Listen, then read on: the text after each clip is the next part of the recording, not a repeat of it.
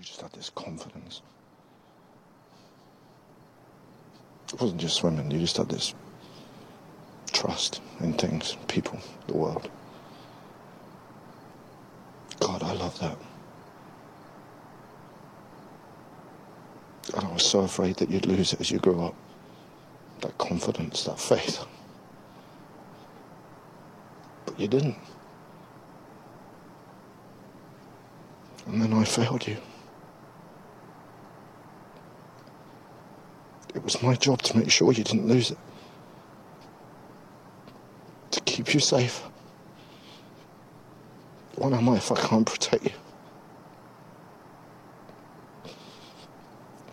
And to see you lose that confidence. To see you question yourself.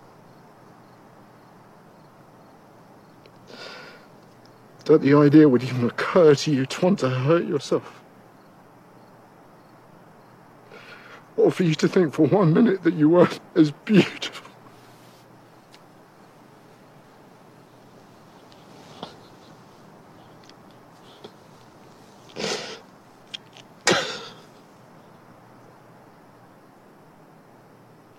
I don't know if you can ever forgive me, Annie. I really don't know if you should. But I'm so. I'm so sorry. Dad. Uh, Daddy.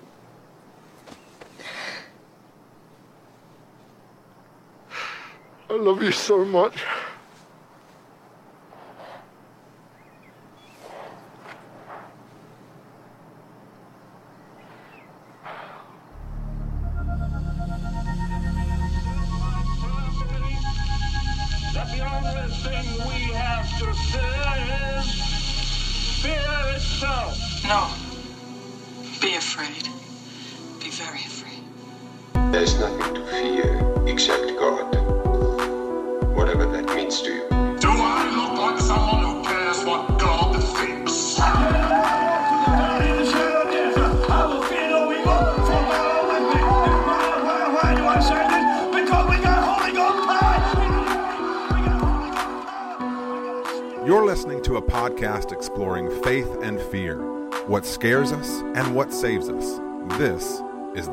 God.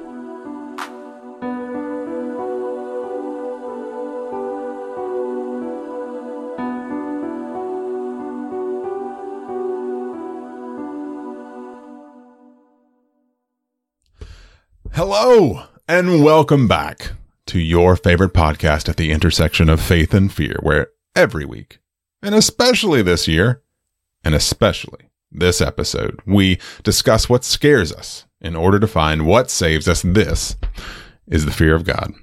Speaking to you right now is one of your Fear of God hosts, Nathan Rouse, and typically with me is fellow co-host Reed Lackey. And guys, he was here a minute ago, but said he had to go listen to the newest Hanson album. Don't knock it if you haven't tried it. In the meantime, allow me to welcome you, listeners, into this, our final episode of phase one of our big series for the year, What Scares Us slash What Saves Us, a series that has been defined by all of us. Very exciting times. A series where listeners like you have been submitting your stories of films and media that instilled or stoked a certain fearful imagining in you, and we have been covering them here on the show. I'm getting a bit ahead of myself, as I am prone to do, because I really don't want to talk about this movie today. Here at The Fear of God, we explore. We don't explain, except for right now, when I explain that you can listen to The Fear of God at your nearest podcast platform. You can watch The Fear of God on YouTube, and you can browse The Fear of God on the web at thefearofgodpodcast.com, where you will find. Reed.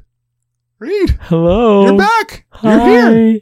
Hi. That's a good album, wasn't it? I Heart and I, Soul? I love it. You know the the best thing about it is I watch this show with my family called The Masked Singer, Mm, and mhm. It's a very gimmicky show, but what I love about it is it's a it's a very sort of its tone and spirit is very positive and uplifting. So the concept is purely that there is a celebrity and they are in an elaborately costumed mask, um, and so like they're playing a character. They'll play some outrageous character like the porcupine or the snail or something like that, and it's a big costume that they're wearing.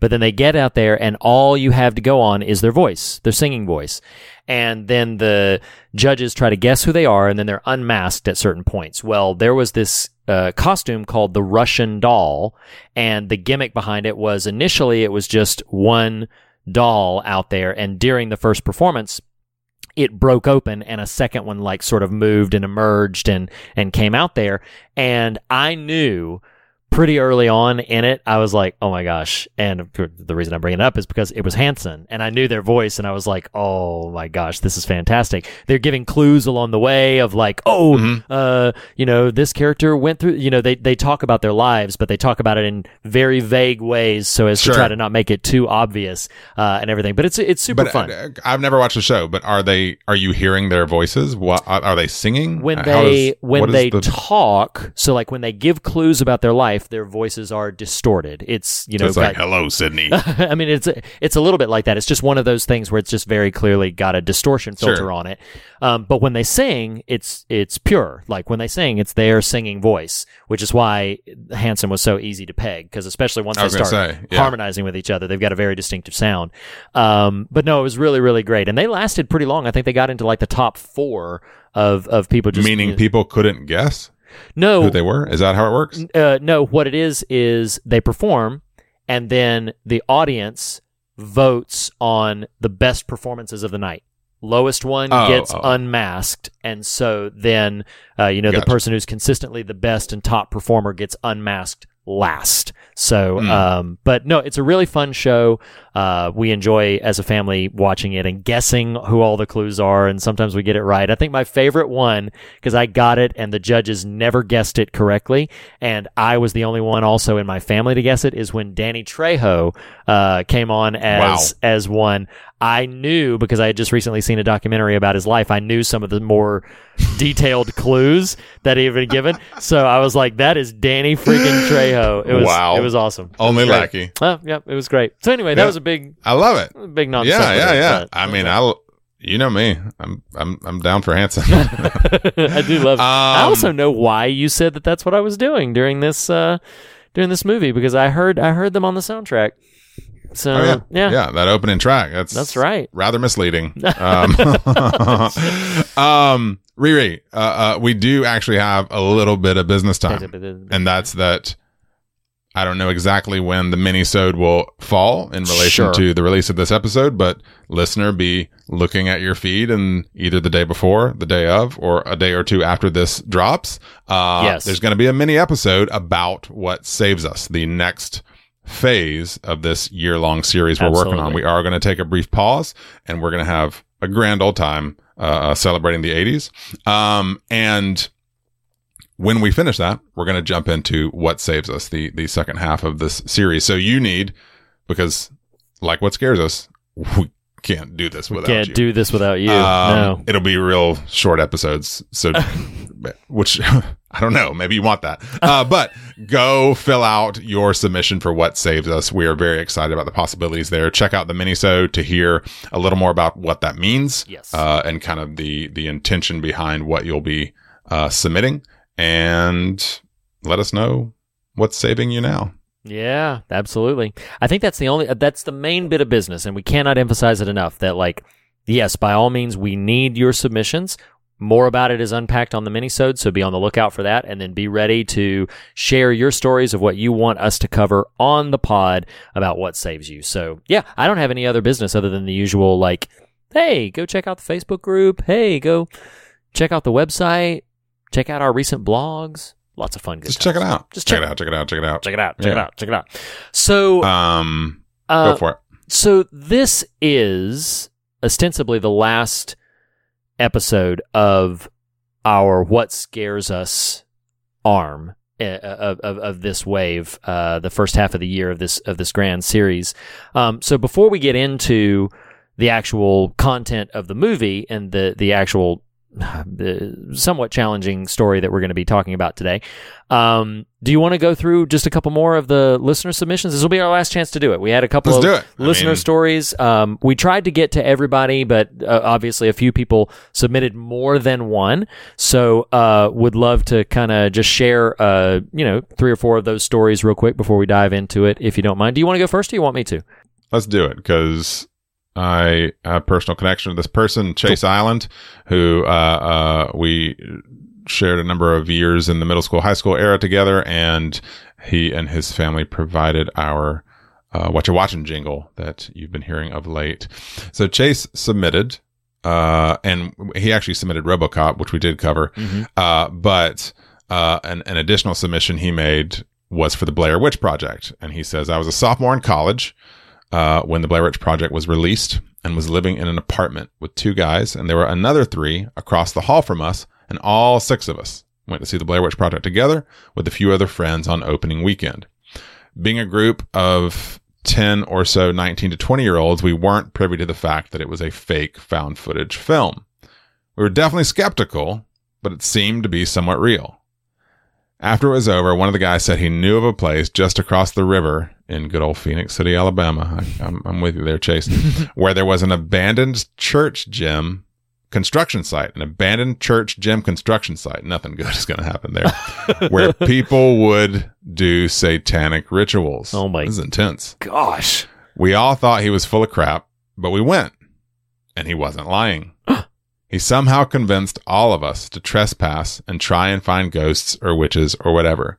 We went to the place with flashlights, and it was definitely a scary experience that I will never forget. getting- That's intense. I'm getting kind of creeped out hearing that. Like, oh my gosh, Yeah. that's uh, that's Yeah. a lot. That's a lot. Um, okay, so I have one also from friend of the show. He uh, actually not only submitted uh, the never ending story, but joined us for the conversation. Uh, and that is uh, one of our favorite Canadians, Dave Courtney. Um, it's our favorite Canadian named Dave Courtney for sure. Um, and he wrote. He wrote uh, another submission, and this is a film. So, so Dave, I'm bringing this up because this is a film that I have yet to see, and so your submission here is prompting me that I, I really need to prioritize this movie because you you're on the wavelength of things that I really enjoy. But here's his submission. He says, "My favorite horror is the kind that is rich in theme, symbolism, and message. It's rare to get one of those kind of horror films that also fits in the YA genre." As someone who's long struggled with depression, anxiety, and self worth issues, one of the first films that came to mind for me when you asked us to submit choices for this series is the little known and little seen film, The Transfiguration. It's a small indie horror film with much to say about being loved for who we are, even in our brokenness. Even more than this, the imagery of the Transfiguration calls us to consider ways we can be freed to love one another, declaring their worth and helping transform their own sense of belonging. This is not horror in the sense of scares, but it is a great job of unearthing that inner struggle that often inhibits us from living free from the fear of sin and failure. And I thought that was quite lovely. Is Hmm. You it? Big pitch. You know what that sounds like? Sounds like a what saves us submission right It there. does. It Sounds like a what Dave. saves us. So consider Re- that. you got to resubmit though. you got to resubmit, Dave. it is true. so That's awesome. Um, That's very cool. yeah, you want to you Um, want to read one more?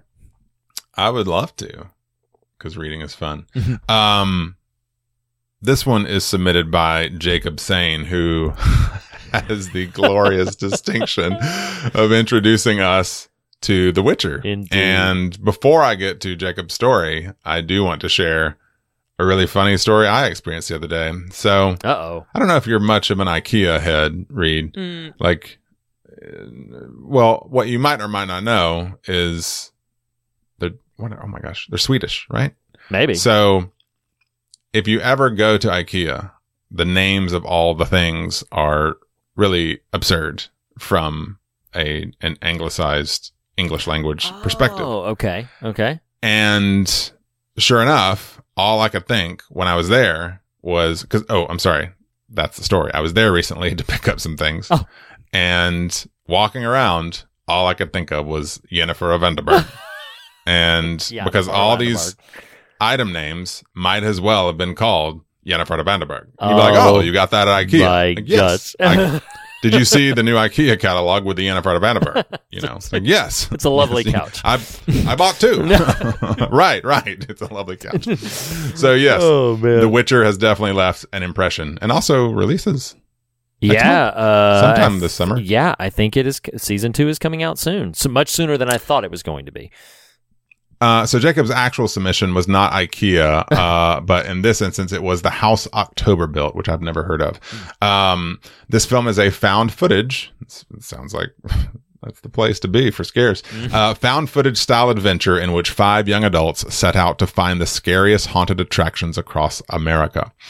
The premise is very believable and quickly gives most horror fans a sense of, hey, that could be us as the group pushes themselves to find darker attractions attractions in search of quote unquote real scares, we soon are forced to question how much of this is real and how much is just part of the game. What scares me, Jacob says, is the psychological toll we willingly place on ourselves in search of some cheap thrills. How far do we go until we can no longer tell fiction from reality? Would we really talk ourselves into emotional trauma and physiological torture just to be entertained? Ultimately, when does our thirst for thrills turn into gluttony? What scares me is indulging our fears so much that they become our whole reality and we become blind to whatever light could have shone in and given us hope. The house October built is not expertly crafted. I would not expect to see it on any top 10 countdown, but the questions it raises can be scary and its message has a lingering effect that stays with you well into the night. Sounds like it. Ooh, you seen this? spooky. I have. It has been years, but I have seen this. There was even a sequel that I unfortunately never made it to. But I would agree with uh, Jacob's assessment there that it's it's um it definitely delivers the chills. It's not going to make a top 10 list, but it deli- it definitely delivers the chills. And if you like that premise, if you like that kind of thing, The Houses October Built is uh, is definitely uh, quite a quite a fascinating movie. Um, mind if I round it home? I got one more. Do it. I just got Do one it. more. Okay, this is our this is our old friend our old friend Blake Collier. Uh, I just I loved this when I read this story. He's uh, so listeners by now they're well acquainted with Blake. Uh, the only time I was scared by a horror film as an adult was when I went to see the first paranormal activity at a midnight showing in Amarillo, Texas. I knew nothing about it except for the guerrilla marketing techniques they used on the advertisements, basically showed the audience reactions to what they were seeing and little else. It was a scary movie, however, and a midnight showing, and I was so psyched to go. An hour and a half later, I remember walking out of the theater a little shaken because I believed then, and still do to this day, that demonic possession and persecution was a possibility. The slow burn of the film and its ending, which took it out of the realm of just ghosts and more into the demonic, did a real number on me. It didn't help that I was going home to a completely empty house where I would have to ignore creaks and random noises all night. Needless to say, I didn't fall asleep until around 5 a.m. in the morning. Jeez. When it came out on video months later, I bought it and decided to watch it again. Made it halfway through and shut it off because I could feel myself getting freaked out again. I think I put in some forgettable Nick, Nick Cage movie after that. The only other time I watched that paranormal activity was shortly after The Fear of God covered it.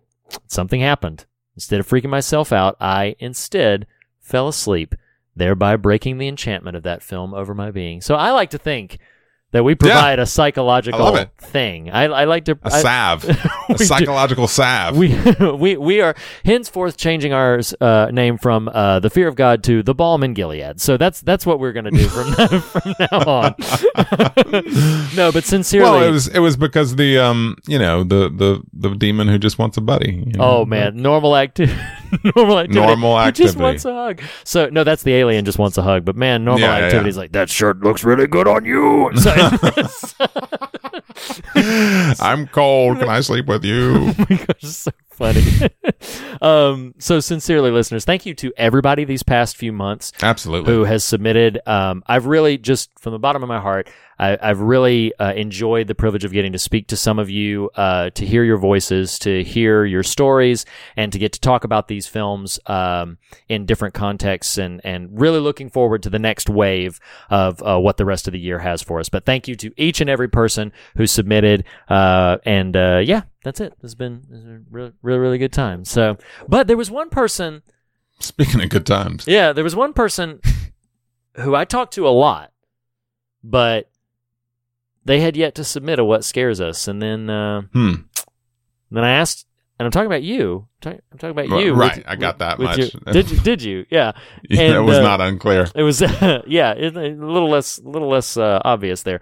Um, so last week you Uh-huh. primed us that this was, you know, potentially a very heavy film. potentially going to be something that was going to be sort of difficult to talk about. I had never seen it.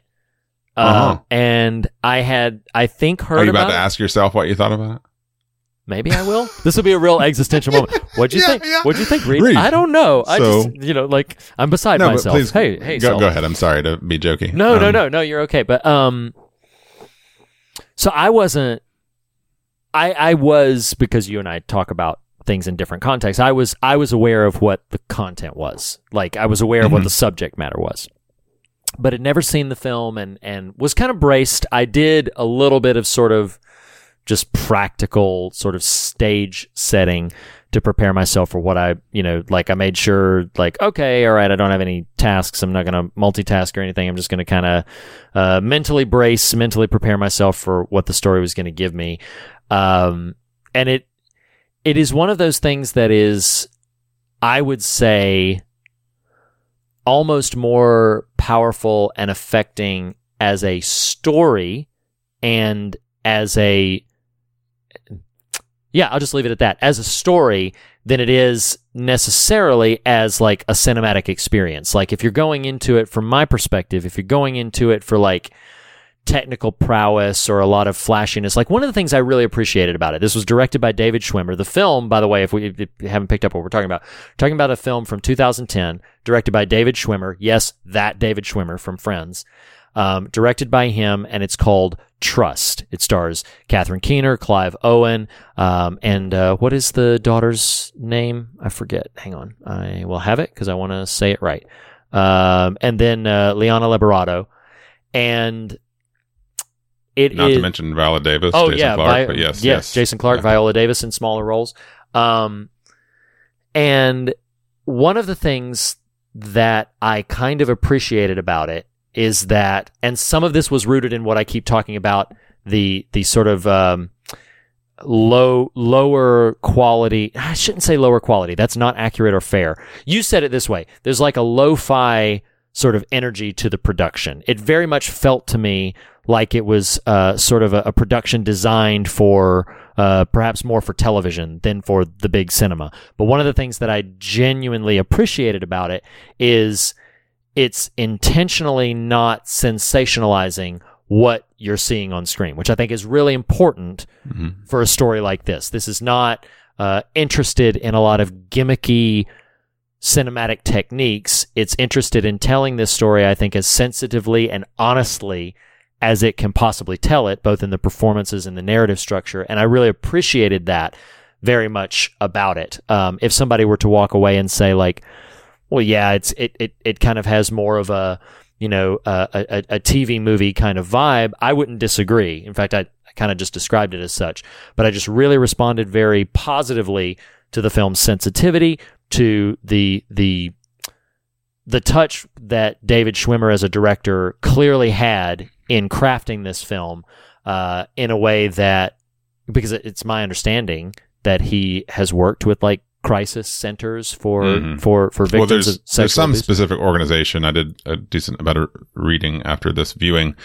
Uh, I can't remember the specific name of the organization, and uh, like an idiot didn't write it down. But there's at least one specific advocacy organization for rape victims that he has been uh, maybe even on the board of, Hmm. uh, at, Hmm. at minimum, an advocate for for at this point probably 20 years, if not more. Sure, yeah. Um, and to your point, uh, a, a brief summary of the film is um, uh, Clive Owen and Catherine Keener are a husband and wife with three children. They gift their 14 year old on her birthday a computer uh, that becomes the portal by which she is sexually preyed upon by uh, a, a- serial rapist. Um, uh, and and just the kind of fallout of their experience, and so uh, on top of the advocacy work he had done in because you know you even cited my own words there which is not inappropriate in terms of the production value but the performances are extremely strong um Yeah, and in reading interviews after the fact he was very intentional about casting an actual 14 year old Mm. in large part because what he didn't want and what they act- actively tried to not do. And it was interesting the way he described this. And, and I'll I'll sort of def- describe it out loud, and you'll be like, no, I I actually see that. He said what we didn't want is to age up the performer, and you mentally view them as similar in age, such that you part ways with how wrong it is. Yeah. Yeah. In other words, I understand. it was very intentional about an age appropriate performer.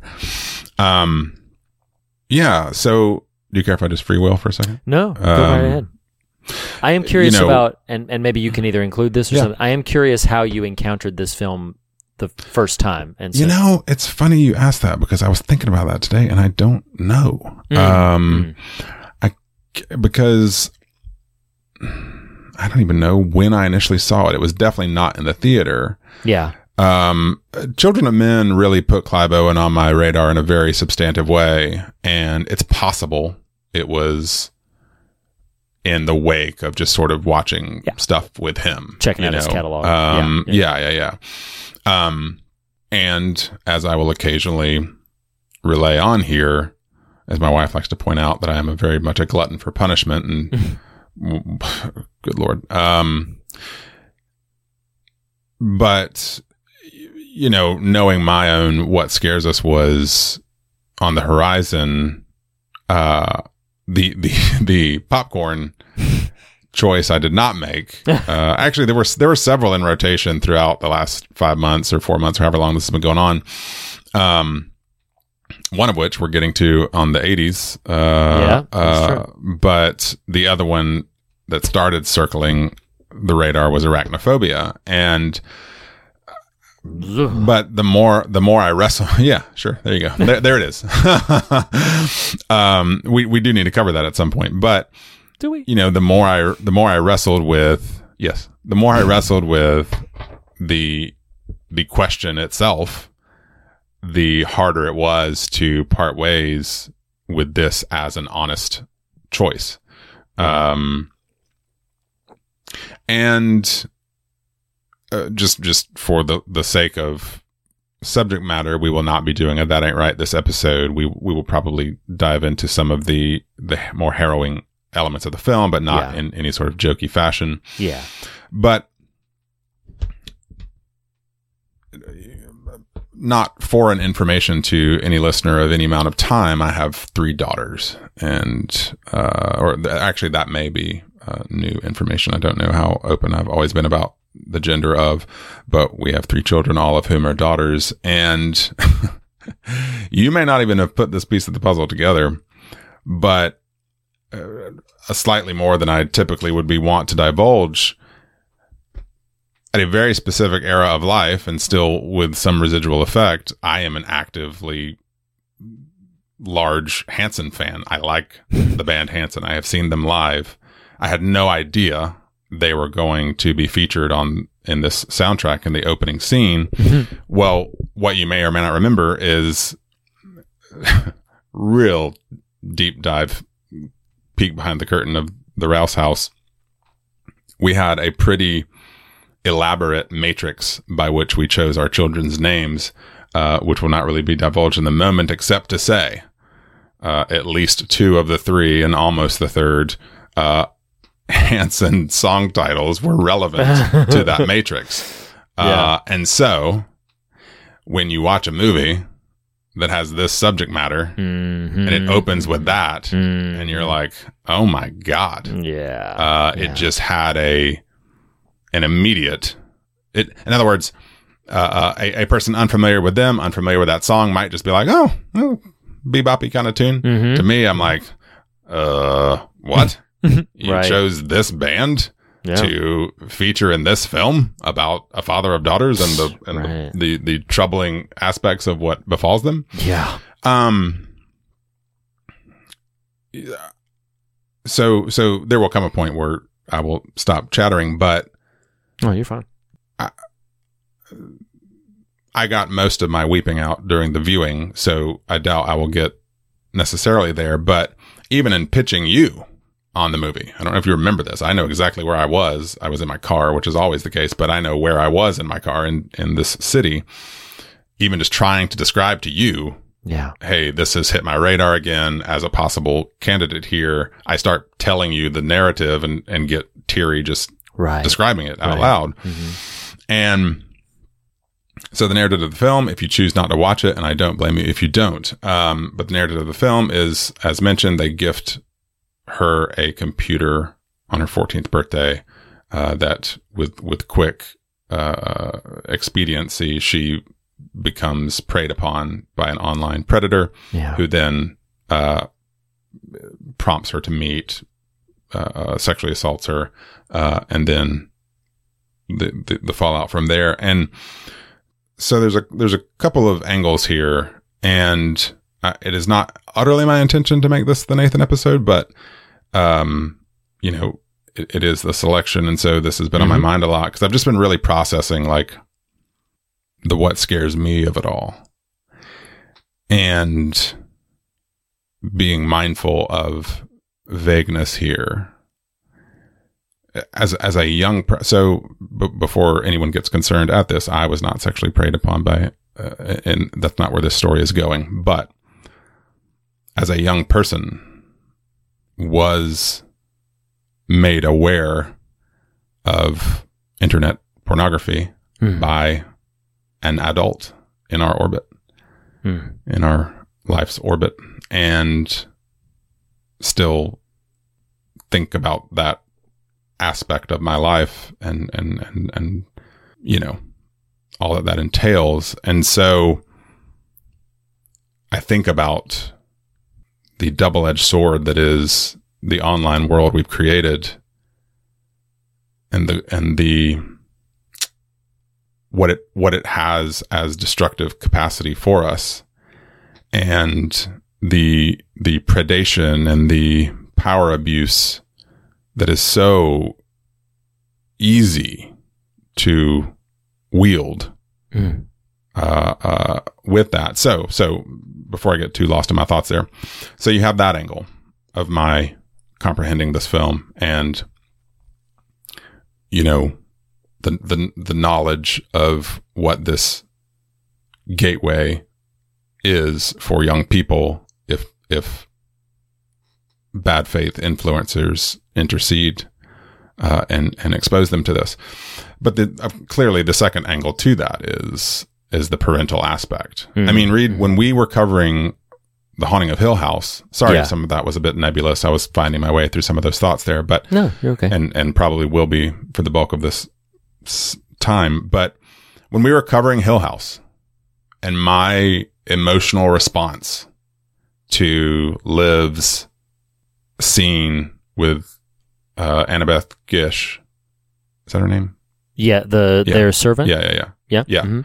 Uh, the the monsters out there scene Oh, When- right. when- yes. when Liv is so terrified Mhm. of the world out there. Mhm. Like this movie and what it conjures for me comes to mind watching that scene. Like that, like that lurked in the recesses of my brain because, and I'll tie out a real direct line here.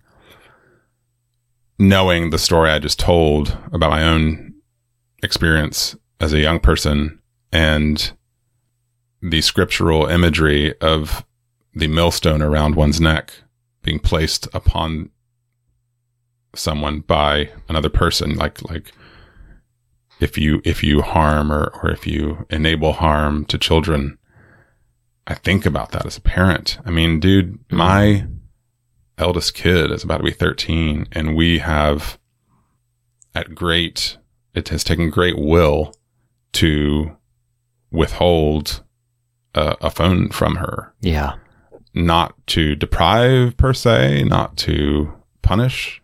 Uh, I mean, it led to a whole thing a couple months ago where she kind of uh, emotionally burst forth that the uh, sort of stigma she feels for not having one. Yeah.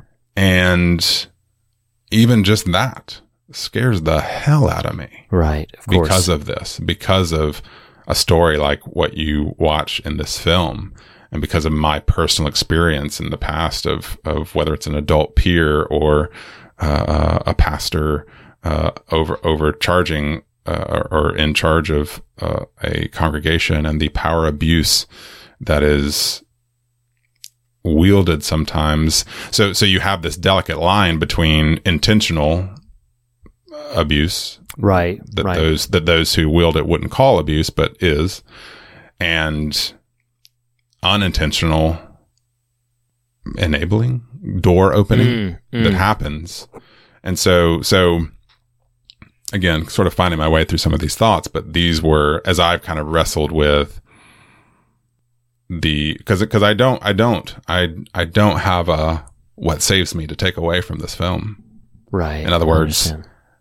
In other words, facing these fears, I have not found freedom from them yet. right. And then I don't, Right. I don't know that that's uh, going to be any sort of immediate thing. You know what I mean? Like, like yeah. right. I, um, how do I put this? I'm, I'm a large, hairy dude.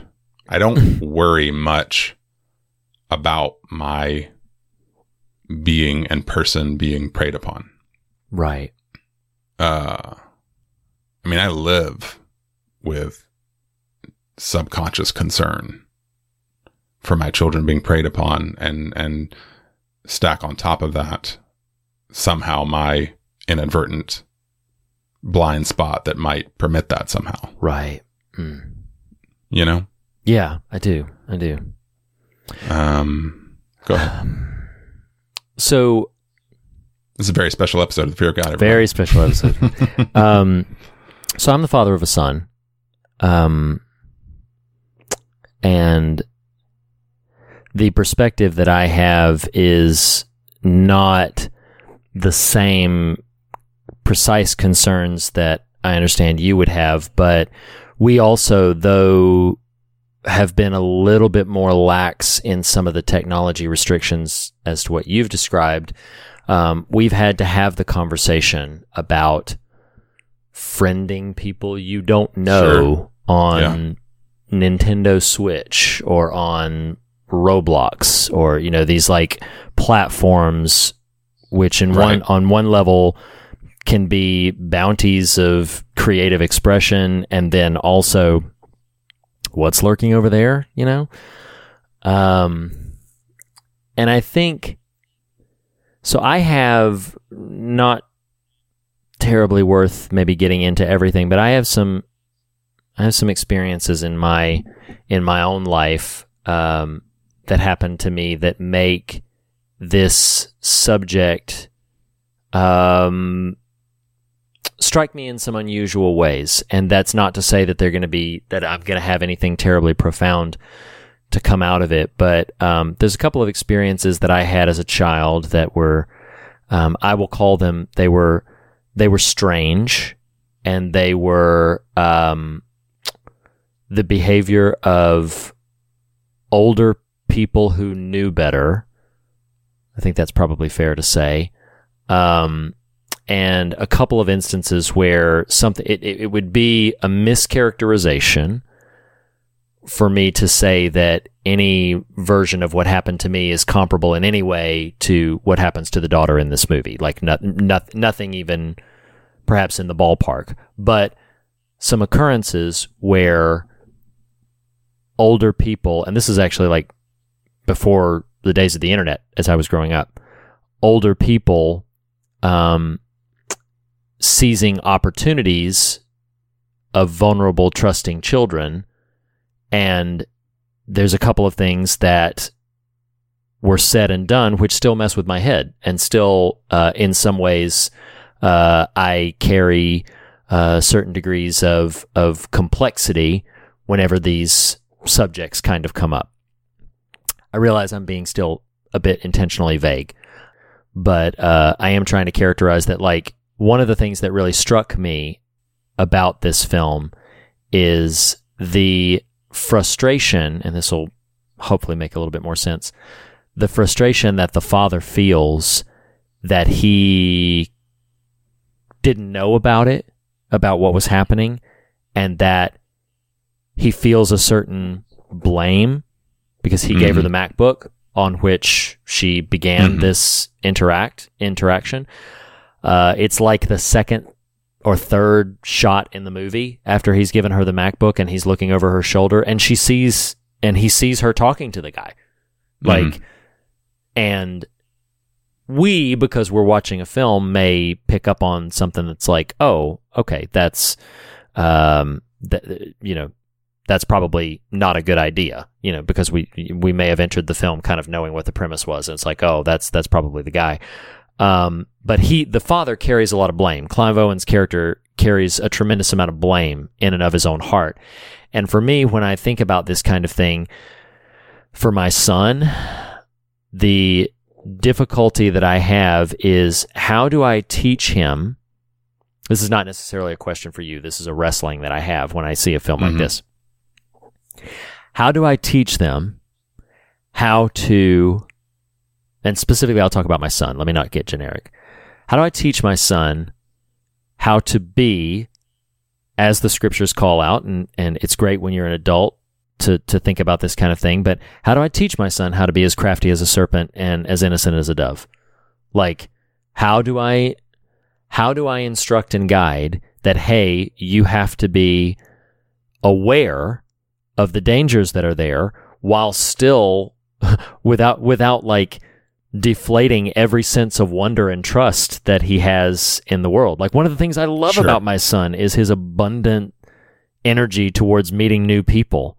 Like he's one of the like he's one of those kids that like if he if he sees you and and you know finds a connecting point with you, he's going to want to be silly and he's going to want to perform for you and he's going to want to like talk to you about things that he likes and loves and and how do I avoid destroying that, which I love so much, while simultaneously being like, hey, there are weird people in the world who will do things that are possibly will do irreparable change Right. Right. in the way you see that, in that, you know, connecting a bit to my own experience, in the way you see the world, in the way you talk about this subject, in the way you navigate certain other relationships as you mature and become an adult. Um, like, ho- and, and that I'm not asking you to give me Sure. an answer on that, but that's the wrestling is, is how do I do that? How do I, you know, I feel that scene so much when Clive Owen towards the end of the film is conf- really confessing to her Yeah. Oh, all it's that an all- amazing and- scene. and pouring pouring out everything that he's been wrestling with for this entire 90 minute movie you know um and and he talks about how much he loved her sense of trust how much he Mhm. loved you know that's the name of the film but how much he loved her sense of trust and that that you just you just feel the brokenness about it and for me do you mind if I ask something that risks bringing us a bit more to the shallows, but it's not jokey? It's just a, a, a bit more into the sort of the superficial uh, considerations. I actively wondered whose story this is, and That's fair. uh, because it we we do spend a lot of time on each of them, on her and her journey. We spend a lot of time of, on him and his journey.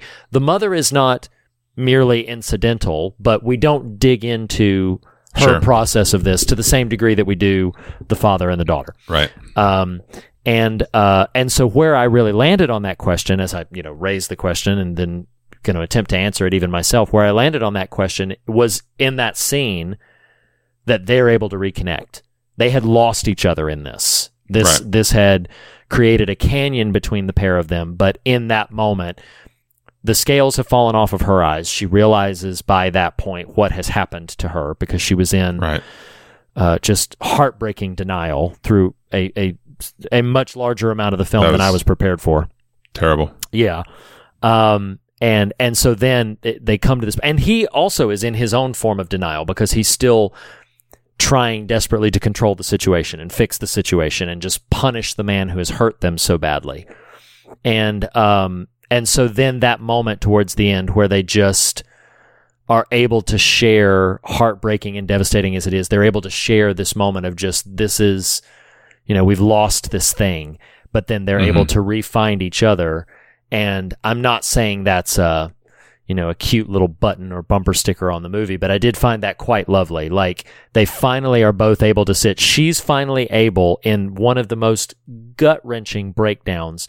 Viola Davis plays this therapist and grief counselor and, and, and, and, uh, assault and trauma counselor who's taking her through these processes, trying to help her cope with what's happened to her. And as I mentioned a second ago, she's in such rampant denial of what has taken place. I mean, because- it's it's Stockholm syndrome. It is. it absolutely is. Yes. Yeah.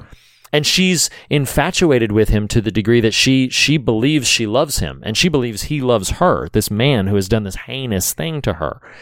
And um when it finally comes in, the part that was just so so much about it is so heartbreaking, but what I latched onto is um what clicked for her was and this is just devastating to say, what finally undid the house of cards for her is realizing that she wasn't special, which to him. to him is an important distinction that she was not special to him and because of that then that's what finally comes crashing down like oh my god this is what happened to me and um and then for Clive Owen it's a little bit more difficult to sort of tap into precisely what his breaking point is because you just see him sort of degrade over time but for them to both come to a place at that end, that's really, you know, I'm, I'm going around in circles about it repeatedly, but for them to come to a place at the end where they just finally can speak to what's been lost.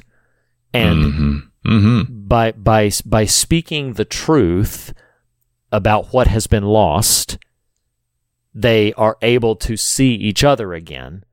And while I've no illusions and the film has no illusions that their relationship is going to go back to what it was before, I do get a very strong sense that they will they will be able to build a sustainable, healthy, vibrant, loving, you know, father and daughter trust and father and daughter relationship past this. This is not going to be the end of them as in their relationship.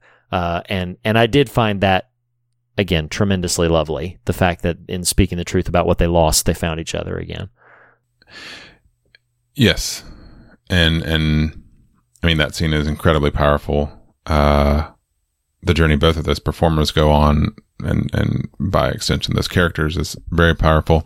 Um, I don't want to linger here too long, except that it feeds into other things. Did you did you see the end, the credits? I sure did. Yeah, Okay. I did. Um, It's worth noting, Well- worth calling out for listeners what that is, which is Yeah, what sorry. you're probably about to do. Well, I'm going to ask you to to compliment it if if there's more here, because I watched it on Amazon Prime, and so the film ends after this emotional moment with uh, Annie and Will, the father, Clive Owen plays, and then the credits begin, and a home video recording starts over the credits of a young boy uh, speaking to his father, who's clearly holding the camera, uh, the mother who is nearby.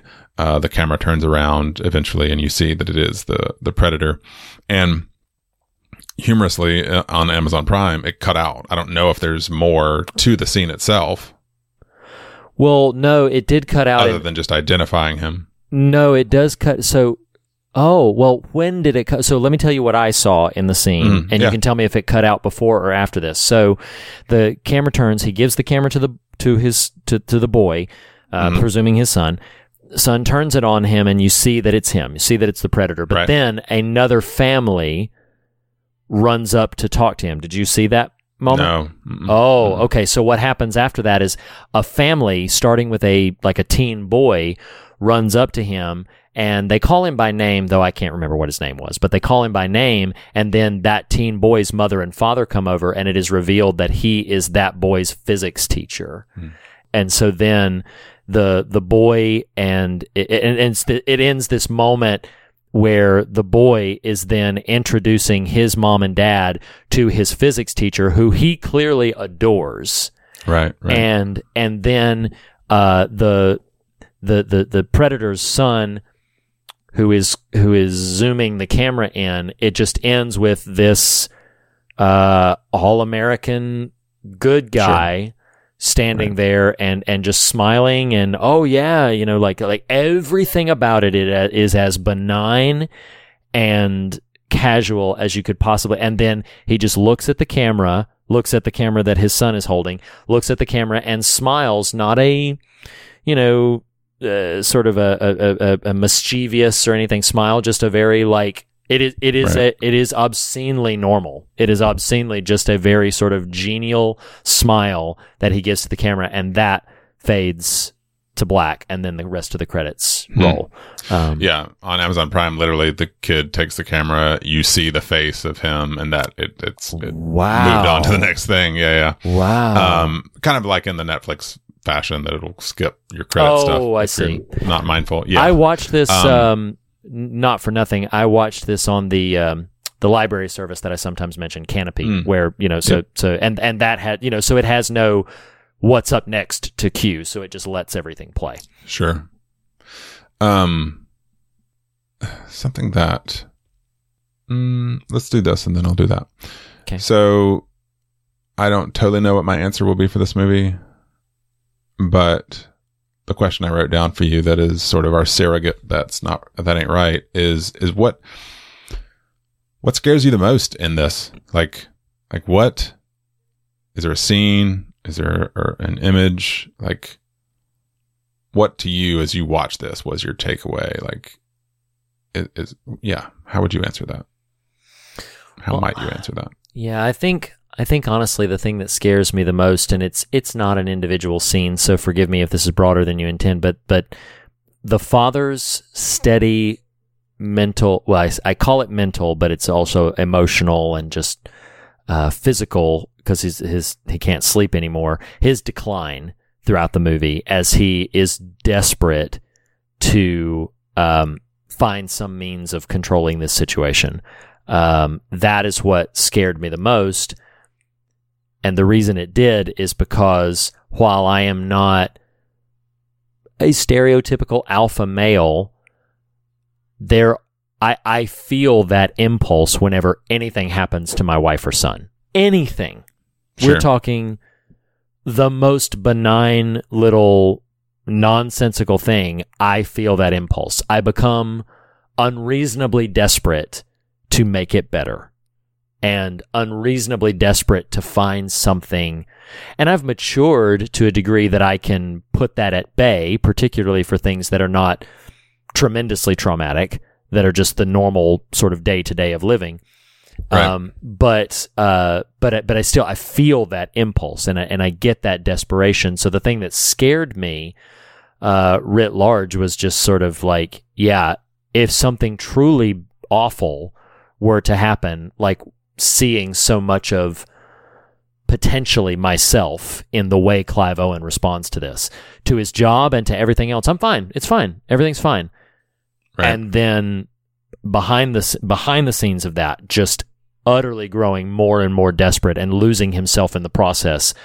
Uh, as he hits brick wall after brick wall of not being able to do anything about this, lashing out at the wrong people, lashing out over the wrong things, losing sight of his daughter in the process, all of that. That's what scares me the most. Hmm. How would you answer the question, which is what you probably are building up to? well, I mean, I I wasn't asking so that I could answer. I was Oh, Um,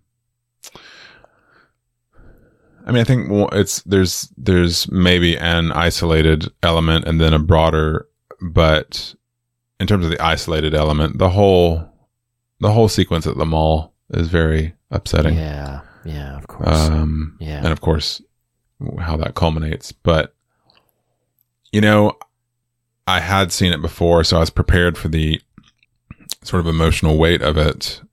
Um, but I don't know that I noticed this the first time I saw it, and I think that a thing that scares me the most, that's kind of the thrum and the undercurrent of the film, is that while Annie falls into the mouth of the beast, its teeth are everywhere. And what I mm. mean by that rather strong metaphor is did you notice little things like at the mall when it first comes up on the scene, there's a shot of an ad in the foreground of a an underweared young model Mm. like So there, so that happens. Uh, uh, an easy one to point to is Will out to lunch with his coworker and the way the coworker behaves towards the server. Did you oh, catch that? I did. I absolutely did. The way he's and the server is clearly, I mean, sure, an adult, but clearly But still, very, very young. Oh, absolutely. Yeah.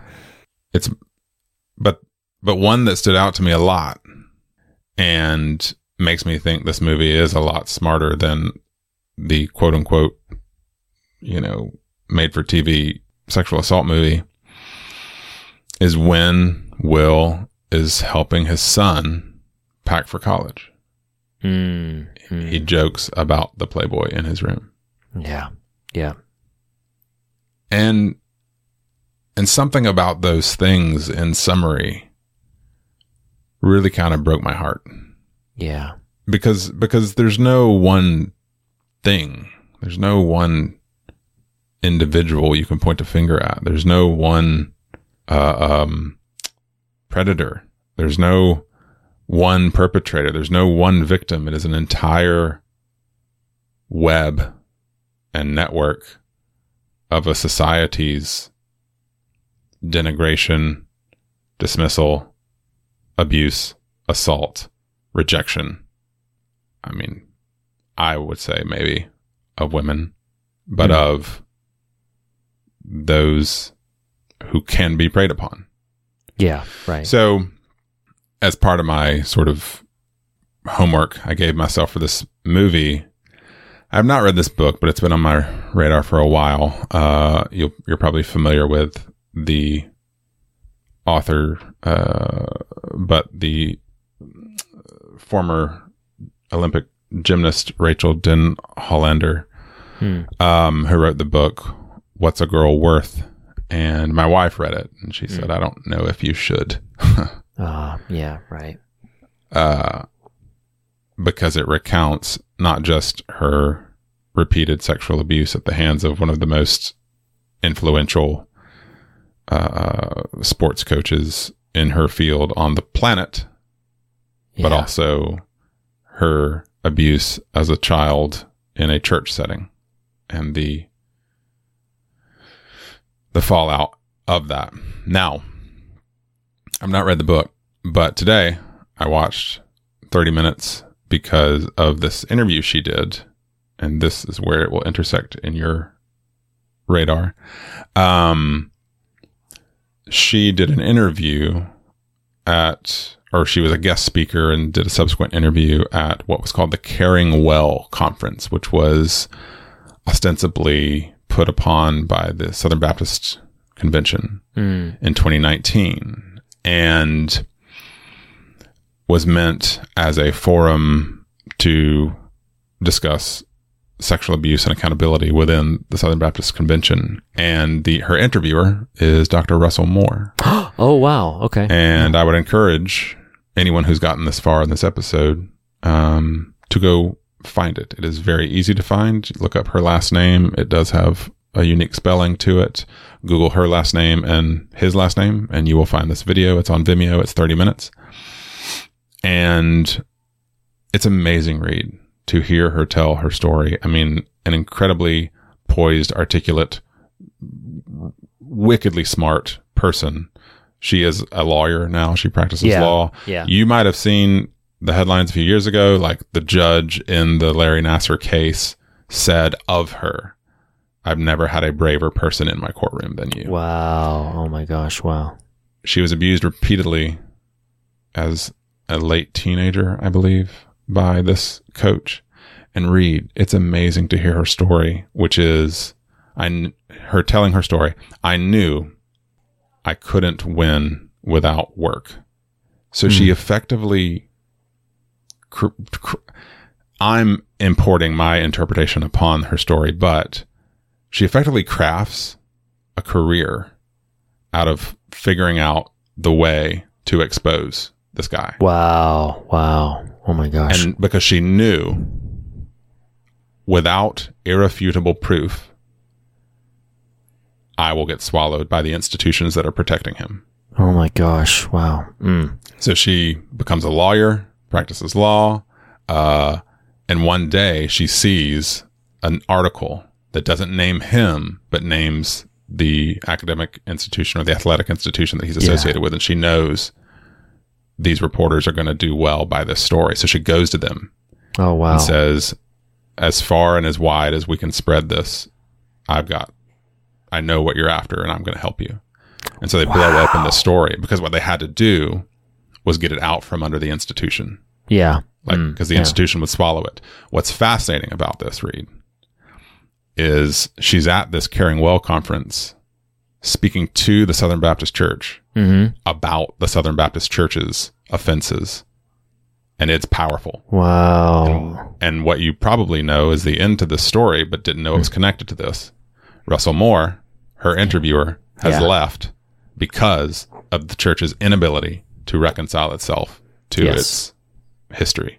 Yes. And and what even put this whole interview on my radar was I just saw this week, this week, uh, uh, a headline that was something that that effectively the quote was "protect the base," B A S E and it was Hmm. circa that era 2019 whoever was the head at the time basically saying of sexual assault victims stories we need to protect the base effectively dismiss these stories oh my god. right and i and i bring all this up simply to say what to me is so wrenching and heartbreaking about this film is all the all the little ways that we contribute to that we participate in and that we benefit from that machine Yeah. Of course.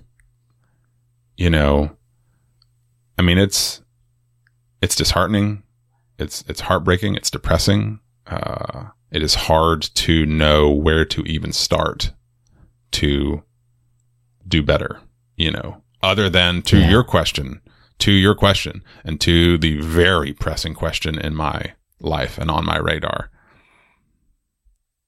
it isn't you crush your children's wonder it is willingness to to to wrestle through the difficult things to have an honest conversation that isn't that that is both the world will eat you alive and the world is beautiful that Yeah. both of these things somehow can be true Mm-hmm. I don't really get it, but I do think it. I do believe it. I Right. do think Right. the power of the story in the film Trust is there are no easy answers to this type of trauma, to any real type of trauma. It's, it's, I mean, it's what Viola Davis says. People get hurt. There's only so much we can do to protect ourselves. The only thing we can do is be there when we do fall down to pick each other up. That's yeah. it. Yeah. And I think, I mean, hearing the, um, ah, man, hearing that story about the woman coming forward and, and putting everything together, I am not, hmm, I'm not prepared to say too much. So I'm going to say the pieces that have arisen for me to say, um, and then we'll just leave them where they are. Um, the incidents that I so vaguely referred to earlier, if I were to detail them, which I'm not about to, there are four of them. Three of them take place in church settings. Sure. Yeah. Um, one of them, the largest, if you want to describe it as such, the most impactful of them, I told people about, people that I love, and for the sake of ministerial considerations, Mm-hmm. I was asked to leave it alone. Mm-hmm. And um, so when I hear, you know, protect the base, Right. and whenever these subjects arise, um, and Nathan, I'm a man, and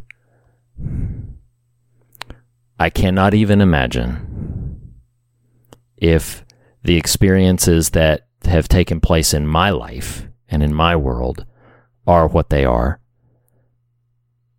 how much more so for people who do not have the perhaps foot forward, I guess you could say, in the in the the um, basically what I'm trying to say is how much harder would it have been if I was a woman in that position than being a Mhm. man in the position as it was. And everybody's story is their own. My story's mine. Every other person who has a story out there that is theirs, and it's it's important um, that that be given its its its due respect. But yeah, and this is not a you know this is not a a tear down or a takedown of of uh, the church writ large. Although I will say, when as we've said on this show multiple times before, when the church is just when the church is merely a system that has to be protected, like yeah, I'll go ahead and say to hell with it. You know, if Mhm. that if that's all it is. Um, and um, yeah, go ahead. Yeah. it it it I hear you and rational me wants to assent to your diplomacy. What I don't not think is the Christ in me wants to say take it down brick by effing brick Yeah. because I mean, Reed Russell Moore asks her who this woman who has more ha, who has gone through the the trenches, the been dragged through the gutter, and has come out the other side, uh, an incredible human. He says, "What would you are, where would you point to that is doing it right? It being accountability for." Uh, uh, uh, power abuse, accountability for sexual abuse. Uh, specifically, he's asking about churches. She says, not really anywhere. Hmm. And Hmm. she's actually at a more whole place than I am in my attitude.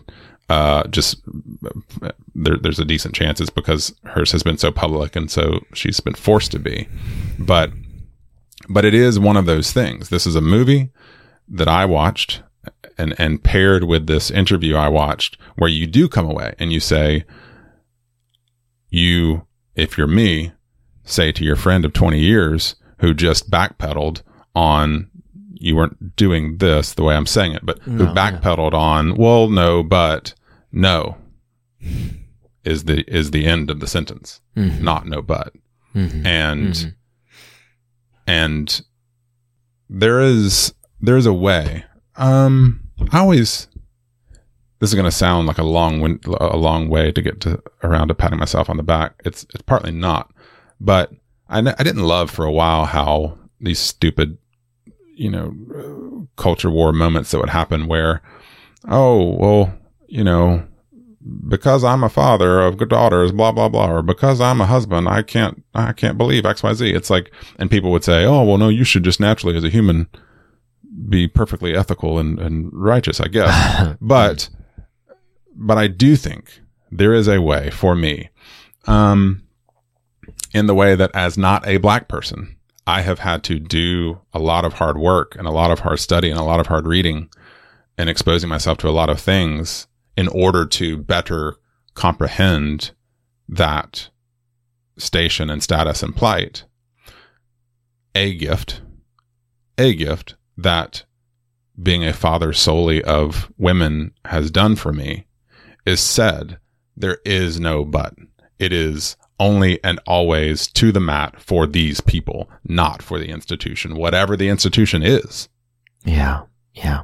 And, and I don't know that for me, because I'm lazy, that I would have gotten to that without partly some life experience. Yes. Sure. Because there is part of me that wants to say, well, you know, but we need to still do the thing until you hear the BS garbage that, you know, it's like, well, um, let's protect the base. Stuff like that, where you're like, burn this to the ground because it is not. Mhm. hmm There is always nuance to we all have our sin and fall short of the glory of God. That nuance matters.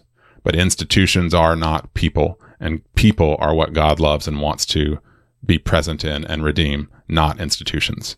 And if an institution, as they do and are and will continue, actively grinds people up in the wheels of their power accumulation, they should be rejected and and Yeah. you know let Yeah. let people with more skin in the game reform them if they want but you know yeah.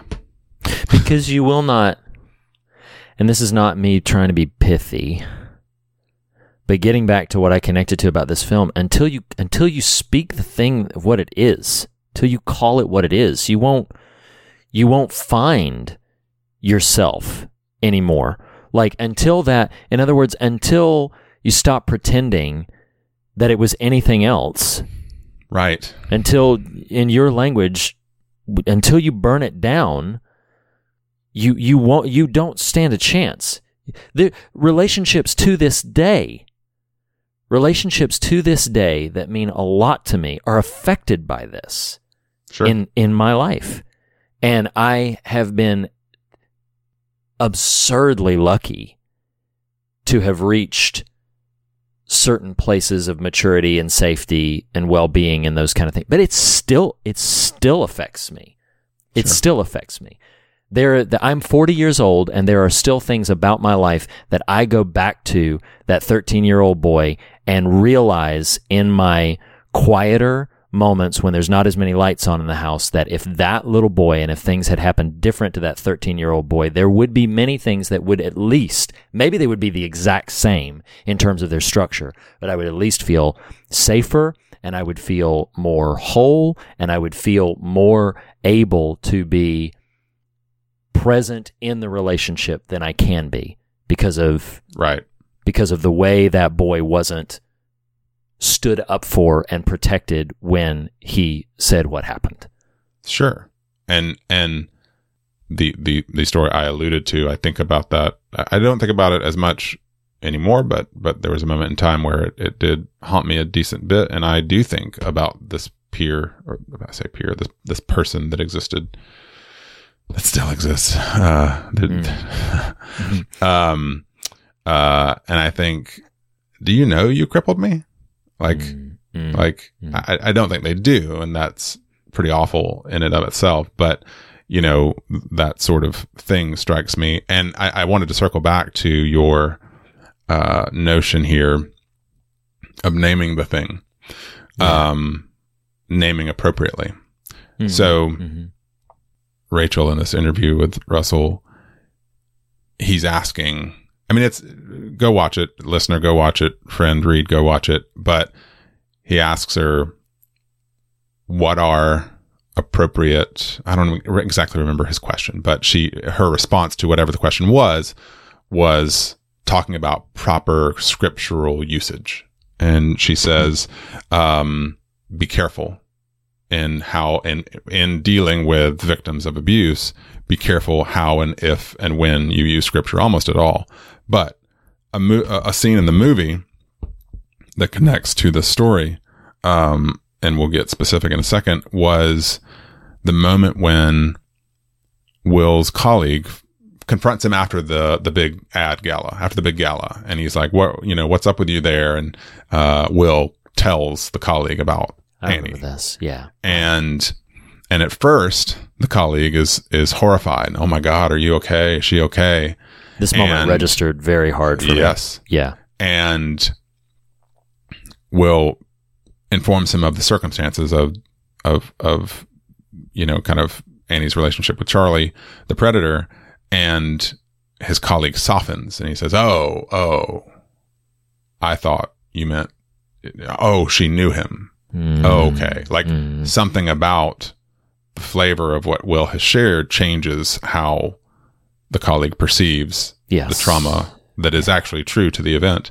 And what was really fascinating is in uh, Rachael's response, talking about scriptural language, she says, Be careful how we describe heroes of the faith and, and the way God has redeemed certain things and the way we we use actual language. And she cites David And she says, more right. often than not, people will reference that David fornicated. And she says, no, no, no. David raped someone. Yeah. And that is right. a very important distinction. yeah. Yeah. Right. And without properly naming the horror, can you really have an appropriate, you know, I I don't, I don't, redemption sounds too pithy, but you can, you can't really, you can't get there if you can't name the trauma. Yes. And yes. what I'm connecting that to that scene in the movie where it's like, whoa, bro, like whatever you, whatever misconstruence is happening for you, it still is horrific and traumatic and Yes. what you thought it was to begin with. Yes. Um, What we what we talked, I I didn't intend this to, for this to come back up, but it's just it's clearly on my mind. I don't know if listeners know. Well, listeners wouldn't know because we don't we don't you know update people on our debriefing of episodes. But what we talked about with Lake Mungo about condescending and not Mhm. passing judgment on what it is and not creating a verdict of you know assessing the situation, but rather condescending and being present in the situation with them um, has stayed with me tremendously. Um, and that friend in that moment, it's like that's you can see the colleague the who- colleague, yeah, Yeah, the colleague. You can see him rapid fire, like you said, in that scene. That scene hit me really hard because in that scene, Clive Owen has just opened the door to one of the most impactful things that has ever happened to him as a father, as a man, as a person.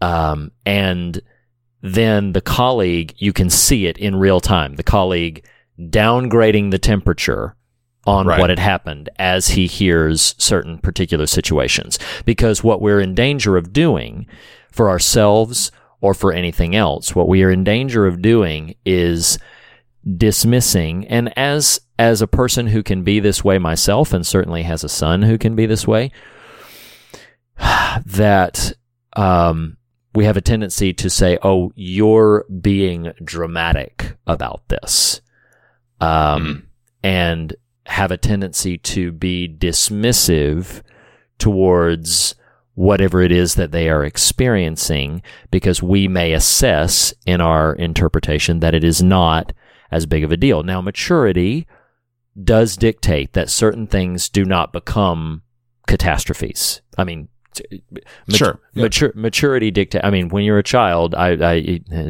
at the risk of being somewhat jokey for a second, one of my favorite little memes is the the memes that they've shared of of like reasons toddlers cry or reasons little Sure, children yeah, cry, yeah, and it's it's shared by parents, so it's not mocking. But there's there's one that I always remember where it said, "My child." It, it's got a picture of a crying face and it said, "My toddler asked, my child asked for cheese, and I gave them cheese." And Right, it's just right, right. and it's this Sure. child just crying. So I'm not saying that it's not possible to be exaggerative and and and overly dramatic, but there's a tendency, and this is what I'm calling out. There's a tendency that we have to leap there first. We find we're we're seeking reasons or sometimes seeking reasons to downplay what's happened for what? I don't know. For the sake of what we're afraid to lose for the sake of our of our own reputation that we're afraid to lose for the sake of protecting something uh, maybe for just a, the raw sense of denial that we can't cope with what we're being told or something but we have this tendency to want to dig in and find a reason to downgrade it to find a reason Right. to say it's it's not really that big of a deal. Now I have not seen this series, and we're certainly not talking about it right now, but there's a series that Netflix did recently called Unbelievable. And I have not seen the series yet, but in the little 15 minute review uh, that I heard about it on like an NPR movie show, uh, in the they they talked about how one of the characters who experiences that trauma does not know how to cope with it, and because she does not know how to cope with it, other people disbelieve her because she's not acting in a way that they prescribe she should be acting. But it's all rooted in her inability to know how to cope, and that translate translates to them as well. She's making this up, or this is you know that's that's one of the roots of the show. Again, I haven't seen the show, but it made me think about in these ways in which like I can't remember what episode we've said it on this show, but it's important. Man, I wish I could remember what movie this was from. Maybe it'll ping for you. There was a there was an observation where we talked about how powerful and freeing it is to just be heard and be believed. Like Mm. I've I've said a thing, and to to look back at this person and say, I believe you. Like I Right. I hear you, I see you, I believe you. And that does not I mean, is necessarily that a have something wicked reference you're making? Uh, it might be Charles? It, it might be. That might be because I know that that definitely pings very hard for me, and one of the reasons I love so much that book and that character. But, but the point being that, like, yeah, just the, the power of that of just like, hey, stop for a second. I see you, and I hear you, and I believe you, and that doesn't have to be, perhaps even shouldn't be, the ending of the discussion that transpires and the ending of the journey towards understanding and coping and healing that transpires, but just that fundamental basis of I hear you, I see you, I'm not dismissing you. And the pains and the traumas that so many different people carry around with them in their lives and and instead we look for ways and this is one of the things that I that I get really frustrated by the feel like I'm all over the place right now so I'm going to try to, to to keep these two thoughts concise. The first thought is this is I have grown in my life at a place where I am very well and full fed up to your point with trying to protect um, institutions and systems that continue to grind people up for the sake of the greater good, if you want to call it that. I do not consider that Christ like. I don't find one instance of scripture where Christ said that was the way to treat people or that that was the, the, the right and true and good answer.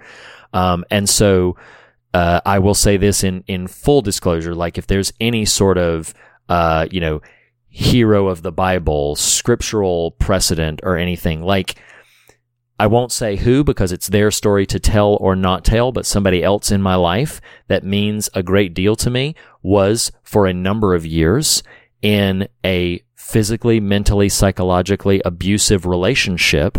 And this person would literally torment them at home and then go to church and stand up and deliver praise reports. And while this person that is still in my life and that I that I love dearly, again, their story to tell or not, um, but they uh, suffered through this and trying to cope. And in their situation, the reason I bring it up is because they are told so much that they have to be the submissive one. And so surely this is all surely this is all appropriate, right? Surely this is all the way it is supposed to happen because they are cast down by that weight and that burden that they, you know, they have to follow the, the biblical guidelines for marriage, which is a submissive and passive wife in the way that it was translated to them. And I am no longer interested, my point, I am no longer interested in continuing to help preserve such a gross and inhumane interpretation and application of something that is still so sacred to me as the work of Christ in our hearts and in our lives and in the world around us. And I'm no I'm no longer interested in protecting things that that are only interested in protecting themselves. The second thing that I will say, because we're getting, you know, a little bit, and, and, and it's where the conversation is going, and I'm, I'm, I'm not uh, decrying this, but getting a little bit away from what the the threat of the film is in terms of like you know, the the the place has teeth. You know, I loved the way you put this earlier that it's like yeah, the world is beautiful and the world also there are teeth everywhere. Like there are all of these pervasive problems. There are all of these things that if we are not um, if we are not open hearted and if we are not open eyed, we will uh, be completely and utterly blind I- like I, one of the things that I really applaud in the film is, and there's really no justice in the film for this friend, not substantially, but um, her friend in the film Mhm. who calls Mhm. the whole thing out at Right. tremendous loss to herself, you know, Yeah. and uh, and and personal, you know, sort of attacks that came out of it. But what a brave thing to do to say like, "Hey, I think this thing happened, and I and I need to to speak up about this." Um, and I think what struck me so profoundly about it is that the the daughter in the movie, uh, you know, is very Amy. antagonistic. Uh, yeah, she's very antagonistic towards her friend. Um, because you know, in her eyes, her friend has ruined everything, and I don't say that Right. to be reductive, but like in her eyes, She- that's I think that's the line she says to her. yeah, yeah, that, that she's ruined everything. And um and it just it, it just takes tremendous courage. It takes premen- tremendous strength um to try to stand up. I keep going back to it and so for all the things that maybe I could say, maybe just the the experience of this film, what it means to me personally, what it means to me um, in thinking about its broader implications for how I'm going to be a father and how I'm going to be a husband and how I'm going to be a friend um, and how I'm just going to be a person in the world um, is how vital and important it is to, as they do in that ending, like call call the thing what it is. This is what happened. Like you know, immediately so much uh, electrified when I heard you, uh, and I know this. You were quoting Rachael when she was saying, you know, like, uh, no, D- David raped a woman. Like Right. that's that's it's Right. important that we call the thing what it is, because maybe by recognizing and acknowledging what's been lost, we have a fighting chance to find something there and to find each other. Um, but we cannot do that if we are not willing to call what's been lost what it is and to say what's been broken as it is and to, and to call it by its truth, um, not, you know, downplaying it or hiding it for the sake of our own, every, yeah. Or to take the teeth out and call it locker room talk or something. But Yes. Uh, all of it. All of it. The, Right. mom- the moment that that was not a problem anymore. mm, Reed, The moment. I we won't go f- too far down this rabbit trail because you know. Yeah, I know. It's just not worth it. But when I talk about what I saw this time in the movie and the web I referenced, and how that uh, the web is ever present, but uh, or let me rephrase this: the metaphor I'm going for here. The web is everywhere, but every now and then you see a spider.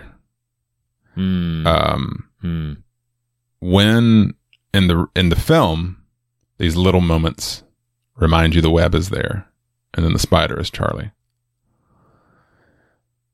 In the real world, I shared this with some buddies recently.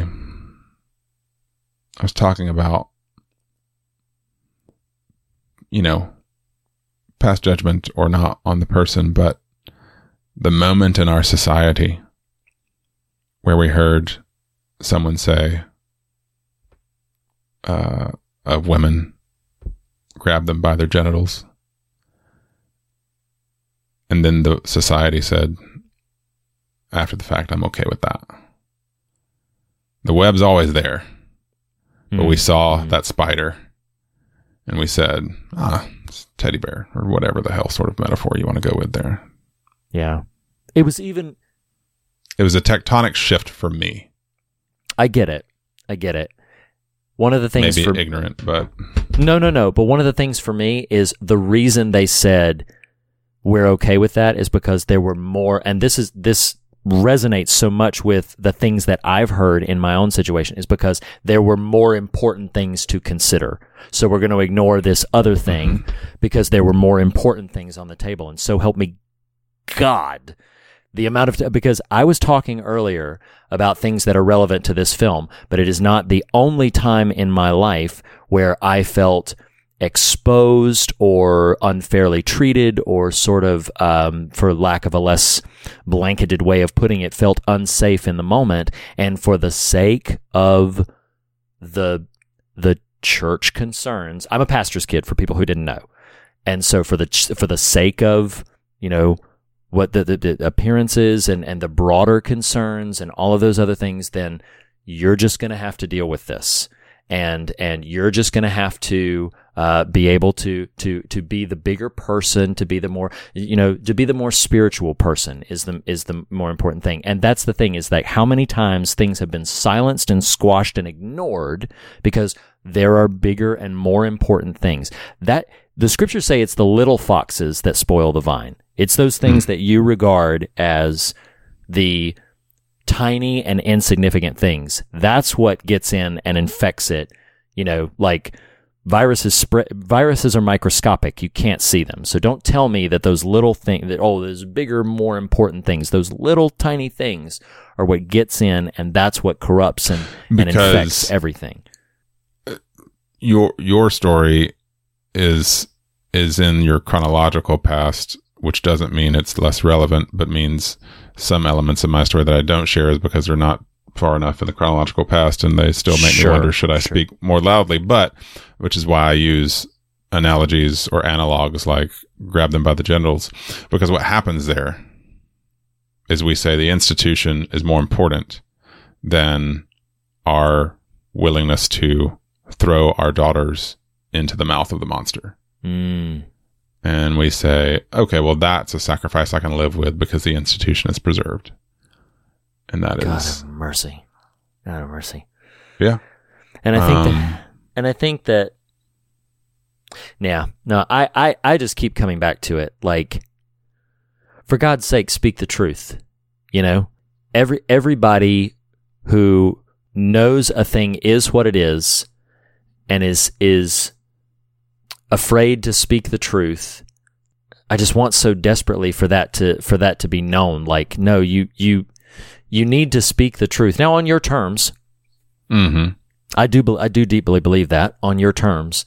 Um, but call the thing what it is. That's why I'm such a big advocate for you know like therapy and and certain sort of streams of you know like counseling or something like that of just like get like speak speak this thing truthfully, honestly, safely. Like you you can say the thing as it is, and even if it just absolutely throws a stain on what you had previously regarded as untouchable. We have to stop pretending that things are not what they are simply for some, I don't know, out of some obligation. I'll say this. I believe when I'm speaking about my faith or when I'm speaking about these kinds of things, like I do not believe that God is insecure. I do not believe Christ is unstable. And I do not believe that, as they refer to it in the scriptures, that the God of Abraham, Isaac, and Jacob needs my protection. I don't.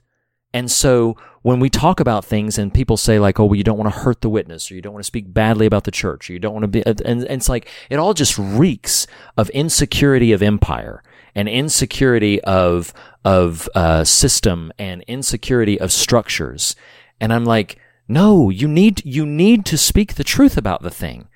You need to, you need to say what it is. And yeah, if it all falls apart, then it all falls apart because then God will build it back. Jesus Well, stared. and yeah, I'm sorry. Um, Well, let me Uh, just say and- this, yeah, uh, just just as a button on that, because Jesus stared right at them and said, "Destroy this temple." Right. We, we've ref- eh, we've referenced this on the show. Destroy, destroy this temple in three days. I'll make it rise again. Because he, and of course, he was referring to himself. Yes, context wizards, as I sometimes say. But the reality is that that's the thing. Like, what? Destroy this temple. I'll make it rise again. And we are so interested in protecting and preserving because we built that, right? So Right. like so so we have to protect that. We have to preserve that. And and and and maybe that's not so much what we should be so, so concerned about. I'm sorry, I I I, I No, bulldo- no, bulldozed over what you were saying. That's okay. All I was going to do is more referencing from that interview, but, um, you know, to your point about don't harm this, don't harm that, she says, you know, the church loves to tell victims, well, don't damage this person's career or don't speak up about this because it, to your point, will damage a witness. She said, meanwhile, those very same churches are using every legal avenue available to them in the United States to ensure that they are going to be protected from anything that might come up. Absolutely. i.e., i.e., hey, little person, we'll push you out of our institution. Um, and in Yes. fact, she she at one point says, more often than not, when faced with choosing between liability and the power of God to transform creation, we choose liability. oh my god. yeah, Yeah. worth worth checking out. I can't. Yeah. Do you want to head to the fog meter? I, I, we can. rough. Yeah. So so yeah. Um. Uh. yeah. Yeah. That Yeah. was yeah. your friend pleading with you. yes. So, I am. I will say this before we move to the fog meter. Um, um, Nathan, you've always been somebody I could tell the truth to, and um, maybe it's more appropriate for me to say this like off pod to you, but it feels like on the tail end of this of this conversation, like I just wanted to thank you for always being somebody who, for whom I was safe to tell the truth. Hmm. And it has changed me and it has helped me. And um going back to the um the moment that they share at the end of the film, like we talk about what scares us and what haunts us in order to find what saves us. And uh I'm not trying to be pithy.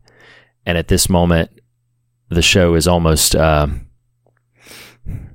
just sort of a thing in the background right now. But it feels important in this moment for me to just tell you thank you for always being somebody that I was safe to tell the truth to and and I feel like if we can speak the truth about the things as they are we will find the transforming power of the grace of God we will find the transforming power of uh, Christ in each other, uh, at work in each other, and um, and I just I couldn't leave the conversation without saying that because if Hmm. I didn't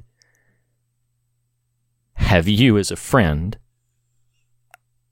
I'm not entirely certain everything would have gone the way that it did, and I know that sounds dramatic, but you've been my friend for like 20 years, and um and I've always been able to tell you the truth. Even when it hurt, even when it was hard, even when you and I had to like sort of have a couple of touch based conversations on like, okay, what happened here and what happened there. Um, and, um, I hope, I sincerely hope that if there's any listeners out there, the reason that I'm saying this is because I'm, I'm not trying to create a scene or something, but the reason I'm saying this is because if there's any listeners out there who have somebody that they know to whom they can tell the truth, then for the love of God, say it. You know, Mhm. speak it hmm find that person and tell them the truth. And um, if they have the strength to be that for someone, then please, in the name of God, be that for that person. Um, because you never know how important and how vital that will be. Um, that is that is trust in its in its purest and simplest form. The you know like and you know You worked. You worked for that one. That was a good button. it's funny because it just yeah it just it just came that it was somewhat spontaneous but yeah they they spoke the truth at the end of the at the end of the movie and found each other and and God that is just Well, and- echoing so much and maybe you're, you know, pointing to because because I meant this an hour ago. Watching this movie, living in the life I live in, this movie scares the hell out of me in in Right. the most gravity pulling of ways to the point that it was hard for me to know what is the what is the examine what scares me in order to find what saves me and maybe it is that maybe it is you know telling the truth and Yeah. and as a, frederick buechner quote that i deeply and dearly love says that what is lost is nothing to what is found. And that Yeah. all the death that ever was set next to life would scarcely fill a cup. Mm. and that is poetry in the moment that should be held on to for when we do lose. amen. Amen. Um, can we um can we Can we skip the fog meter? No can Oh. we skip can we skip the fog meter I I just want to say this film is uh is affecting and um I think it's important but the kind of conversation that you and I have had on this um part of me kind of doesn't want to sort of like encapsulate that with with just like our normal Sure. system not you know not out of any sort of like oh the format is changing but just like no i think just you know trust is what it is it was it was clearly an important work to david schwimmer it's clearly something that the people who were involved approached sensitively and honestly and did their very best to illuminate a vital uh, situation and and um, and I think it is is an important piece to to have out there in the world. Uh, so I guess that means I recommend it. But um, um, But yeah, I know I threw you a curveball there, but is that okay? No, that's Is okay. that- yeah, yeah. so- I, I guess all I would say there is recommend is a hard word. Uh, I I think there's an easy case where this could be a very troubling movie and a very upsetting movie to watch. So yeah, certainly. enter certainly. enter it with open eyes. yeah, cautiously as that end. Um, so this has been obviously a weighty conversation for a number of reasons. Next week, this is also wraps up our conversations about what scares us. This this big long theme. Um, next week we are going someplace significantly lighter, significantly more fun. Um, I'll briefly summarize it because then we've already you know talked for a while, so we'll be on our way. Um, is uh, next week we are going to start a series of movie parties on the fog. it's going to be so great. So we're going to be. Let me sharply pivot into excited. I know, I know. No, it's, ha, ha. Um, but it's uh, it's summer. It- we're coming up into July, and uh, we are going to be spending the last half of the year talking about what saves us. And and uh, as we mentioned, there there's a mini sode out there, uh, or will soon be out there, uh, for you to hear some information about exactly how to submit what saves us. Um, but next week we are going to be having a series of four uh, with some special guests on each one, uh, a series of four Foggin' 80s party. And uh, we are going to be going to some classic films from the 80s. Watch your mouth. We're going to be going to some classic films of the 80s. I'll go ahead and give the syllabus. Next week is Hellraiser. Um, we're also going to be uh, finally tackling Joel Schumacher's The Lost Boys and Killer Clowns from Outer Space. And threading through all of it is season three. You requested this on our very first episode in did. 2021. Uh, so, but season three of Stranger Things, TV guidepost style. So we've been talking about some heavy stuff. We're going to pivot into a lot of fun still with all the depth that you've probably come to know and hopefully love about what we do here. But, um, but next week we will be specifically going to Clive Barker's Hellraiser and the first two episodes of Stranger Things season three. So prep yourself for that. Prepare for, you know, we're going to come up and, and just kind of have a, a good time through the summer. Have a little bit more of a, of a fun party vibe, uh, before we pivot into what saves us. Um, but Nathan, I cannot thank you enough. I love you, my friend. And, uh, listeners, thank you for hanging in there with us with what we do, and uh, we we love our fog community. As we say on every episode, the fear of God is the beginning of wisdom, but not the end of the conversation. And in that spirit, we encourage you to fear nothing else and be on your way rejoicing. Um, Amen. So we will see you all next week for our big fog and '80s party, and um yeah, we'll we'll see you then. See you next week, guys.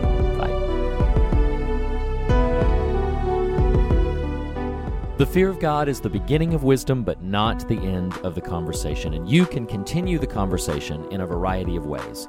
You can start by visiting thefearofgodpodcast.com for all the latest news and episodes, or for merchandise and to contact us directly. You can follow us on Twitter at The Fear of God, on Instagram at Fear of God Podcast, or join the Facebook Fear of God discussion group. Special thanks to Jacob Hunt of jacobhuntcomics.com for our artwork, to Lee Wright, who helped me, Reed Lackey, write our theme music, and to Tyler Smith at morethanonelesson.com for making our show possible. Lastly, be sure to subscribe to us on your podcast platform of choice, and if you listen to us through iTunes, we would greatly appreciate a rating and a review. Thanks so much for listening. We'll see you next week.